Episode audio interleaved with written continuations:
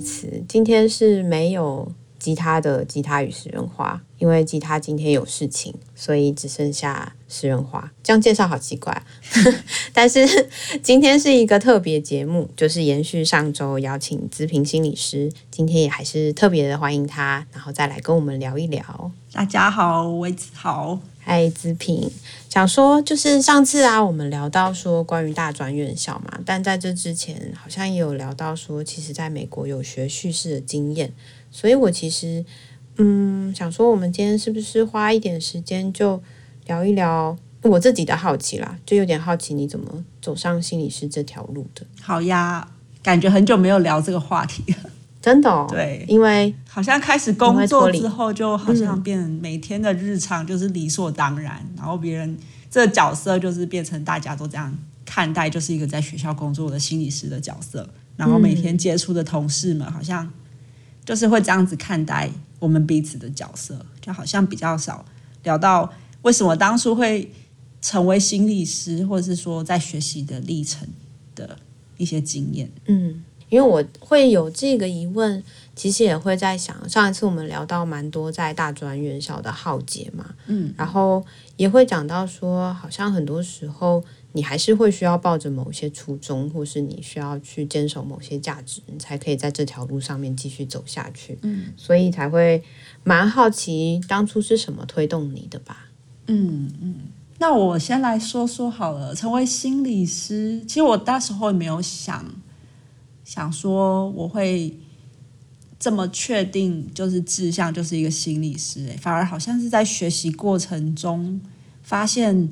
我好像真的还蛮喜欢这个东西，然后还有我的社群也给我很多的滋养，然后好像是在过程中学习怎么当一个心理师，可能就是怎么样去成为一个我比较喜欢的人，然后在这过程中，他是一个，就是他是刚好他这份工作就是一个助人工作者。但我觉得很对我来说，可能很大的成分也是我真的很觉得他很好玩、很有趣。同菜的这个是在大学的时候吗？还是更早之前？没有，这其实是在研究所毕业以后。研究所毕业以后吗？对。所以你原本的领域是什么呀？原本念传播，口语传播，所以就是大船方面的比较相关，或可能跟社会学、人际沟通比较相关一点的。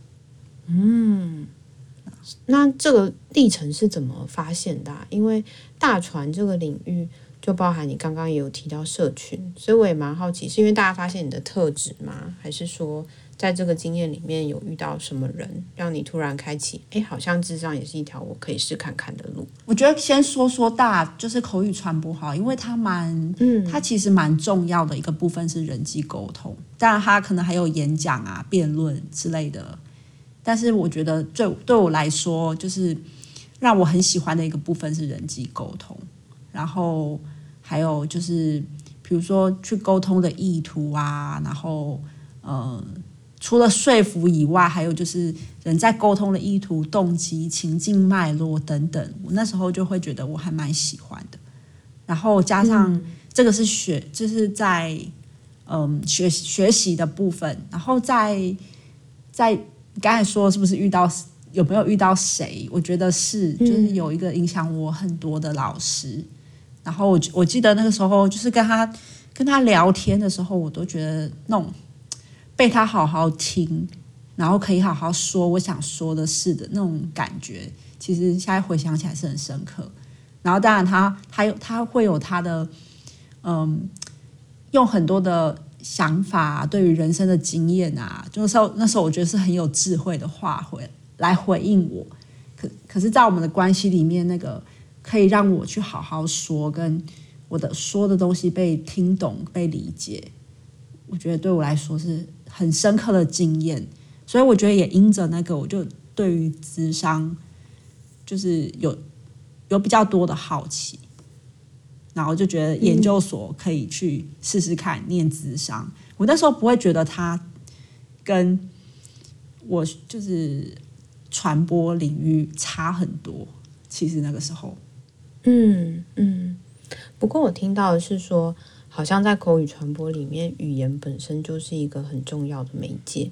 就像你说的，不管是辩论也好啊，然后或是说演讲，然后还是说人际沟通这件事情，所有东西都跟语言有很大的关联吧？好像也是在这个时候，你说那个经验到被好好回应这件事情，让你有更多的觉得语言是可以更有，应该是说你更希望让别人也可以被好好听见跟被理解的经验吗？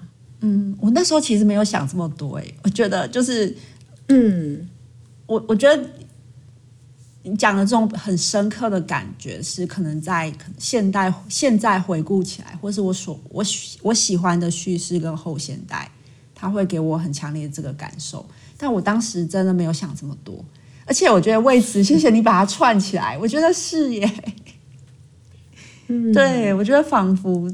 那个时候觉得语言对，那时候很喜欢语言，然后也看到除了语言之外，里面的情境脉络其实是很重要的。然后，嗯，我觉得这个是真的是一个埋下我喜欢叙事，然后跟一些比较后现代东西的一个我觉得重要的种子。不过这个历程其实蛮特别的，因为你是念完口语传播的研究所，然后再去念另外一个研究所，呃、是这个意思吗？没有没有，我念的是大学部。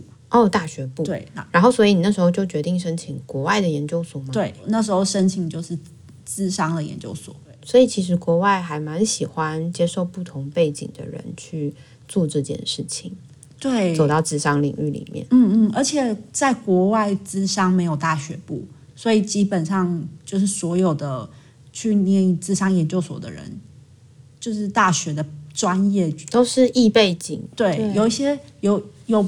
嗯，有一定比例的心理系，但其实很来源很多。我记得我的同学有法律的，然后我的、嗯、我，然后还有那种可能社会学系的。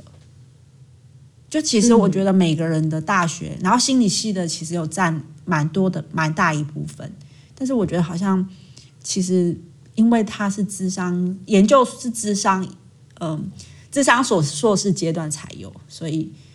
大家都是领域都是很多元，嗯，这会让我突然有一个反思吧，就是因为在台湾啊，好像蛮多都很喜欢你，就是一路上都是在同领域里面成长过来的，因为他会觉得这样比较正统。我不确定我这样讲对不对，但是呃，如果说当然有一些学校也是蛮欢迎一直性的，就是背景进入到智商所，但我也蛮好奇志平在国外。因为那个时候等于是说你自己一个人去到一个异文化嘛，嗯、然后你又在学到的领域，虽然说都跟语言相关，不过它同时也是一种对你来说应该是新的挑战。嗯，所以有点好奇你在那样的呃文化背景里面啊，或者在那个学习历程里面经验到什么？我觉得如果回想起来，惊艳到其实惊艳到很多东西，我一时间还真不知道要怎么从哪里开始好。但如果我在想说，经验到什么？我觉得一个很很直觉的感受是那个尊重多了很多，然后还有那个可能是因为我是外国人，就是来自不同文化的人，去到那边，可能以前文化里面的一些期待啊，或是说对于这个角色的想象，可能在不同的国家跟不同的文化里，那个都是被打破。所以我觉得，好像在我回顾。如果我在那两年的求学过程中，让我很印象深刻的感觉是，我觉得我可以好好的做自己嘛，就是每天生活的那种踏实感是很深刻的。可能就是需要全心全意的应付，就是因为把学校的功课给弄好，然后还有很多挑战，比如说实习啊，找实习，嗯，然后还有语言，然后还有就是去。嗯去把要完成的作业做完，这件事情本身需要花费很多的，就是很多的精力嘛。然后，然后，然后好像在那边也没有人管我，应该说没有人期待我会是需要是一个什么样子。然后同学们之间，大家也都是很成熟的，就是个体，就是每个人有每个人的生活的不同重心。所以我觉得在那个环境里面，就是会很多时候那种关照是在自己身上，就是呃，我要完成什么事情啊？我的目标、我的计划是什么？然后没有太多的那种被期待，或是说框架在那里。So, 听起来好轻松哎。对，就那那是一个蛮自由的感受。嗯，因为我就在。想的是说，如果一路以来都是在台湾的体系念书，然后又或者是好像我们在台湾里面不知不觉身上就会多了蛮多框架啊、期待啊，包含现在其实蛮多学生来找我，我也都可以感觉到那个框架依旧还是在。你看过了这么多年之后，所以。能够在国外去经验到个体化，或是说你独立做选择，为自己的选择负责任啊，去承担啊，又或者是说不管有什么样的错误或是代价，自己都可以去回应。我觉得那听起来真的是比较能够去怎么说回应自己的内心吗？没有那么多的束缚，没有那么多的限制。某部分我也会，并不是崇洋媚外啊，但是就会觉得好像在那个里面会是更多关于。我是谁这件事情，其实在心理师的养成也会是很重要的一部分。嗯嗯嗯，好，蛮，嗯，我同意，就是很多是对于自己的，可能比较多是对于自己的关照吧。然后比比那个重，应该说他那个生活跟重焦点比较单纯，就是在自己身上。然后当然就是完成学业是一个目标。可在这过程里面，很多东西就像你讲的，必须自己去做决定跟选择，然后自己去承受那个选择带来的一些结果。嗯，然后如果不喜欢这个结果，下次就再调整。就是有蛮多的，有蛮多的机会可以去尝试。嗯，因为这样相比起来，会让我比较反思是我自己的。呃，在这个文化里面，有时候我很怕做选择，或是我很怕做错选择。应该这么说好了，我就会觉得是不是我没有办法承受这个代价？可实际上好像真的到国外去的话，大家好像也都是在边走边跌倒呀，或是说自己不断的在摸索到底哪条路适合自己。但我也发现现在还蛮多呃文化里面，在台湾的文化里面比较强调努力啦，那个努力是你就是要想办法走得更高啊，做得更好啊，所以依旧还是。回到老问题，就是我还是背着那些期待在走，可是我比较难去听我自己的内心说，诶，我其实可以试看看做这件事情。嗯，好像对，好像是诶，就是那个框架真的是比较少，然后也不会有人给，也也感受不到太多的社会压力。我觉得这跟我是一个，就是这跟我在当我当时是外国人，我觉得说不定也有一些关系。因为我其实感受不太到那个文化里面对于角色的，就是特定角色的期待。我我自己当时是感受不太没有不太感受得到这些这些东西。然后加上我觉得，因为文化不同，那边是比较个人主义的地方，所以可能彼此之间的那种束缚跟连接也没有这么大。嗯嗯嗯。所以相对来说，我就是为自己负责任。嗯，我觉得真的会是这个样子，独立的文化、个体化的文化。